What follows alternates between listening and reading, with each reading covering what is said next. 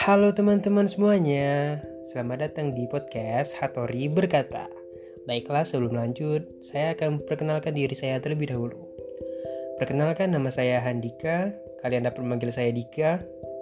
Pada podcast-podcast yang akan saya buat nantinya, podcast tersebut akan menjadi wadah dari kata-kata yang saya buat sendiri. Besar harapan saya kata-kata yang saya buat dapat menjadikan itu motivasi untuk teman-teman. Ambil positifnya aja ya.